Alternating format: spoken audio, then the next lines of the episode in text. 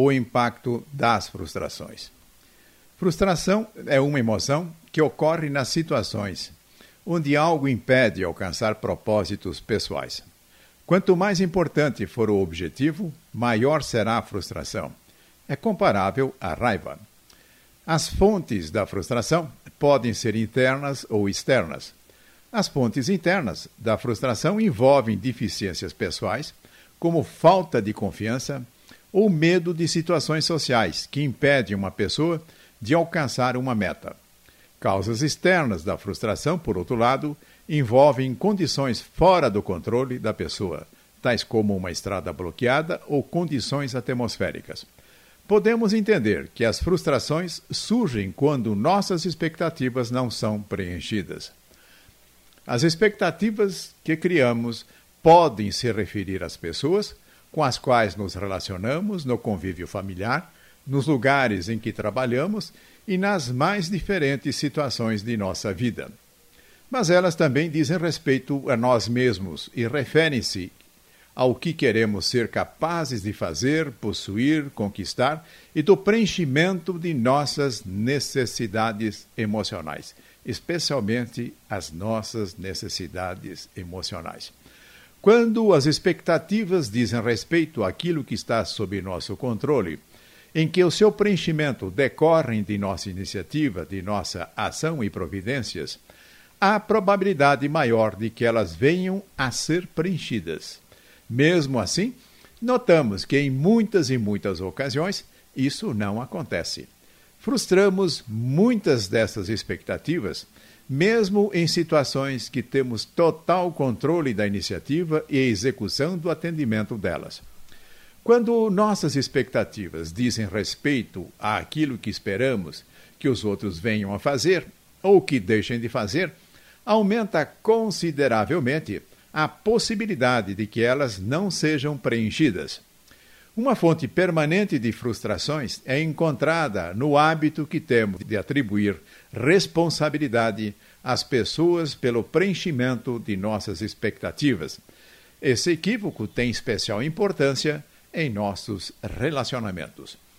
Uma parte significativa de nossas expectativas diz respeito àquilo que esperamos das pessoas com as quais nos relacionamos. É o que esperamos que façam em favor de nossas necessidades e interesses, mas podem ser também comportamentos e atitudes indesejáveis que gostaríamos que fossem evitados. Muitas dessas expectativas são secretas, nem comunicamos às pessoas por acharmos que elas têm a obrigação de saber o que esperamos. Como uma grande parte delas não são atendidas, sobrevêm muitas frustrações e as pessoas são cobradas sem que saibam a razão disso. Isso faz com que coloquemos os relacionamentos numa expectativa equivocada.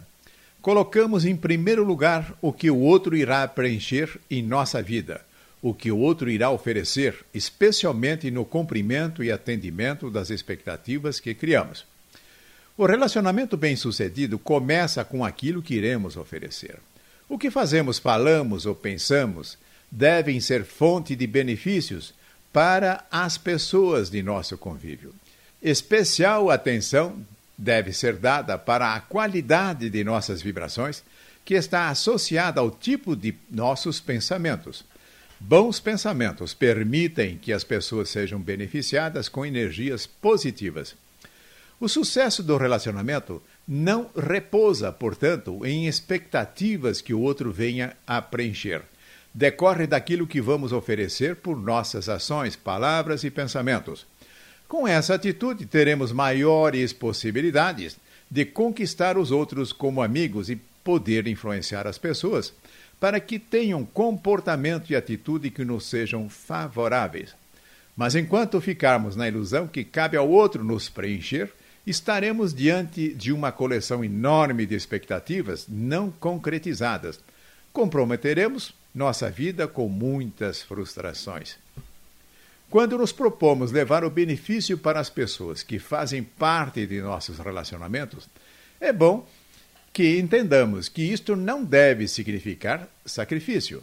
Sacrifício pode ser entendido como uma desconsideração para conosco mesmos, em que colocaríamos o outro numa condição de preferência que implica em nossa própria anulação. Nossos interesses e necessidades não teriam a menor importância. Toda vez que o outro perceber que estamos nos privando de alguma coisa para que possamos beneficiá-lo, haverá rejeição. No lugar de nos aproximarmos das pessoas, acabamos nos afastando. Basta considerarmos como nós nos sentiríamos numa situação de sacrifício. Como nos sentiríamos se percebêssemos que alguém se sacrifica e coloca a sua necessidade em último lugar? Muitas vezes abrindo mão daquilo que ele necessita para si mesmo para oferecer para nós? Não nos sentiríamos bem numa situação dessa natureza. A situação de equilíbrio é aquela onde compartilhamos os recursos, dividimos as possibilidades e benefícios. Nada tem a ver com privação. Sacrifício gera expectativa, que gera cobrança, que gera briga. Rever sacrifícios permite parar as brigas. Lourdes Pozzato, em seu livro A Essência do Encontro, ensina: assim que você quiser parar de brigar, reveja os sacrifícios que vem fazendo. Não adianta dizer que os faz sem esperar nada. Isso não é verdade. A não ser que o fazer seja o mais absolutamente espontâneo e reflita a sua verdadeira vontade. Caso contrário, haverá expectativa, sim, porque expectativa é defesa psicológica perante o ato de sacrificar-se. A autora, para ilustrar seu pensamento, oferece a oração da Gestalt. Eu sou eu, e você é você. Faço as minhas coisas, e você faz as suas. Não estou neste mundo para atender às suas expectativas, e você não está aqui para atender às minhas. Eu sou eu, e você é você. E se por acaso nos encontramos, é lindo, senão não há nada a fazer. Lourdes Pozzato diz: já ouvi pessoas dizerem que a oração da Gestalt é fria. Pode até parecer fria, porém não é.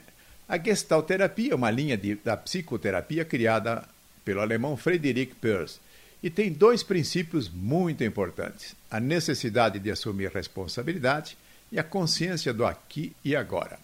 Desses princípios vale destacar responsabilidade. Para o presente tema, aplica-se quando devemos assumir nossa responsabilidade de nossas necessidades, especialmente as emocionais.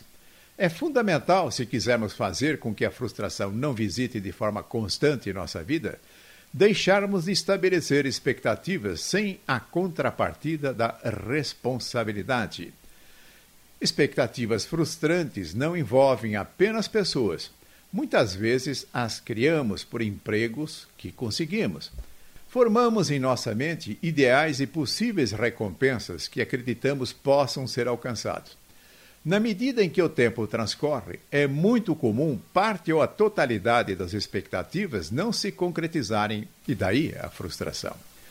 A expectativa pode ser em relação a um passeio em que imaginamos possibilidades de um tempo luminoso, locomoção sem dificuldade, encontrar todos os recursos disponíveis no local em que vamos chegar. O que é que acontece? Como temos também tendência para registrar muito mais o que nos incomoda, vamos registrando que muitas dessas expectativas não se cumprem. Aquilo que poderia ser gratificante acaba de maneira limitada e frustrante. Significa que não devemos ter nenhum tipo de expectativa em relação àquilo que está por vir? Não se trata disso, porém trata-se do seguinte: há muitas situações na vida que vamos usufruir melhor se não tivermos nenhuma expectativa. No caso do passeio, por que começar a desfilar na mente essas condições todas que supomos que vai acontecer ou deixar de acontecer? Podemos, nesse caso, usufruir daquilo que o passeio pode oferecer. Deixar as coisas simplesmente fluírem, sem se prender em expectativas. A questão do emprego foi ótimo consegui-lo, e daí para frente fiquemos atentos às possibilidades que possam surgir no dia a dia. Se nos entregarmos a observar as oportunidades e buscar concretizá-las, será muito melhor do que ficar sonhando e criando expectativas que possa não se preencher. Todos nós temos no íntimo uma expectativa de uma vida melhor que o dia de amanhã segue com resultados mais animadores e gratificantes do que aqueles já conquistados. Entretanto, quando particularizamos, quando formamos expectativas e atribuímos responsabilidades às pessoas para a concretização delas, estamos abrindo mão de nossa própria responsabilidade. O preenchimento de nossa vida decorre daquilo que fazemos. Se orientarmos nossa vida esperando o que os outros irão realizar em nossa vida, isso, sem dúvida nenhuma, é receita infalível para colhermos frustrações atrás de frustrações. Teremos uma vida bastante desagradável.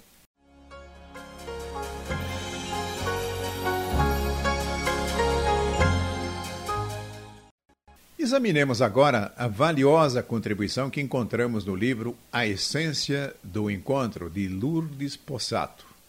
Diz ela: ficamos uma vida inteira procurando aquela pessoa ideal, com determinado tipo físico, comportamento X, caráter Y, etc. Criamos um tremendo processo de expectativas e, na maioria das vezes, nos relacionamos e nos casamos com nossas fantasias e esperanças, não com a pessoa real que está ao nosso lado. Achamos que o outro tem de nos amar, nos proteger, adivinhar nossos pensamentos, nos achar a pessoa mais importante do mundo, a mais graciosa, etc. E ficar o tempo todo nos paparicando e nos reconhecendo para que nos sintamos bem e felizes. Acontece que, apesar disso acontecer com frequência, não é o correto. Primeiro, precisamos perceber o que significa o ideal de nossa mente.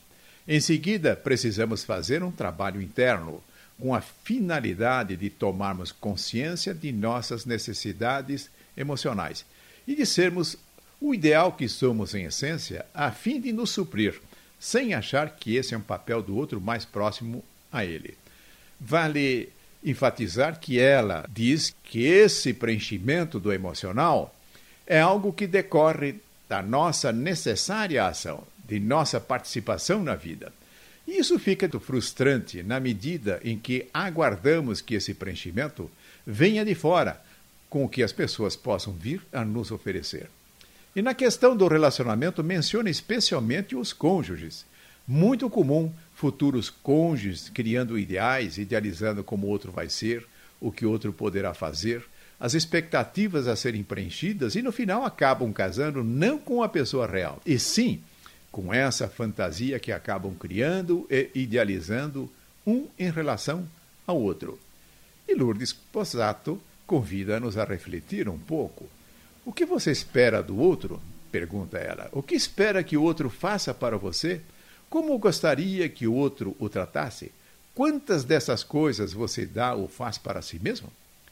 Quando você começa a refletir sobre essas questões, acaba percebendo que tudo o que você espera é o que tem como necessidade emocional. Existe a possibilidade de mudar o relacionamento quando você se trabalha, se melhora e se assume. Comece a refletir sobre como você cria sacrifícios no que diga respeito ao outro, deixando-se de lado para depois, ou em último plano, visando com tudo isso ter um retorno. Quando você cria uma sequência de sacrifícios por alguém, isso resulta numa vibração tão terrível de desrespeito que esse alguém, apesar de amá-lo, não terá muita vontade de fazer nada daquilo que você precisa. Lembre-se, sua energia chega antes de sua palavra. Quantas vezes já ouvi, diz Lourdes Pozzato, em meu consultório, comentários do tipo: eu a amo, fico com saudade, mas na hora que chego perto dá vontade de maltratá-la. Parece que ela exala algo como: me bata, me maltrate. É isso mesmo que acontece, a pessoa se maltrata e, por causa de suas atitudes, para consigo mesmo vibra uma energia de desrespeito. A partir daí, ela será maltratada. Essa é uma lei vibracional.